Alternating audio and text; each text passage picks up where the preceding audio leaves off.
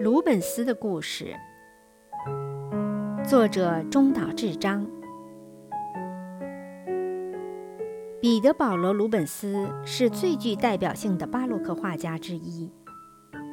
在日本有一部风靡一时的动画片《弗兰德斯的狗》，其中的主人公尼洛最崇拜的画家就是他。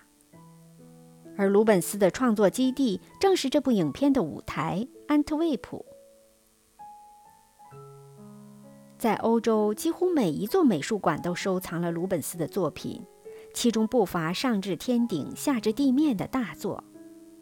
这是因为鲁本斯创作了大量的教堂祭坛画。在这些祭坛画中，日本人最为熟悉的作品就是位于安特卫普大教堂的上十字架、圣母升天图与下十字架。其中下十字架尤其著名。因为弗兰德斯的狗的最高潮，就是男主角尼洛在弥留之际好不容易亲眼看到了这幅画。许多日本游客慕名前去教堂参观，致使该画作前的区域成为全比利时日本人密度最高的地方。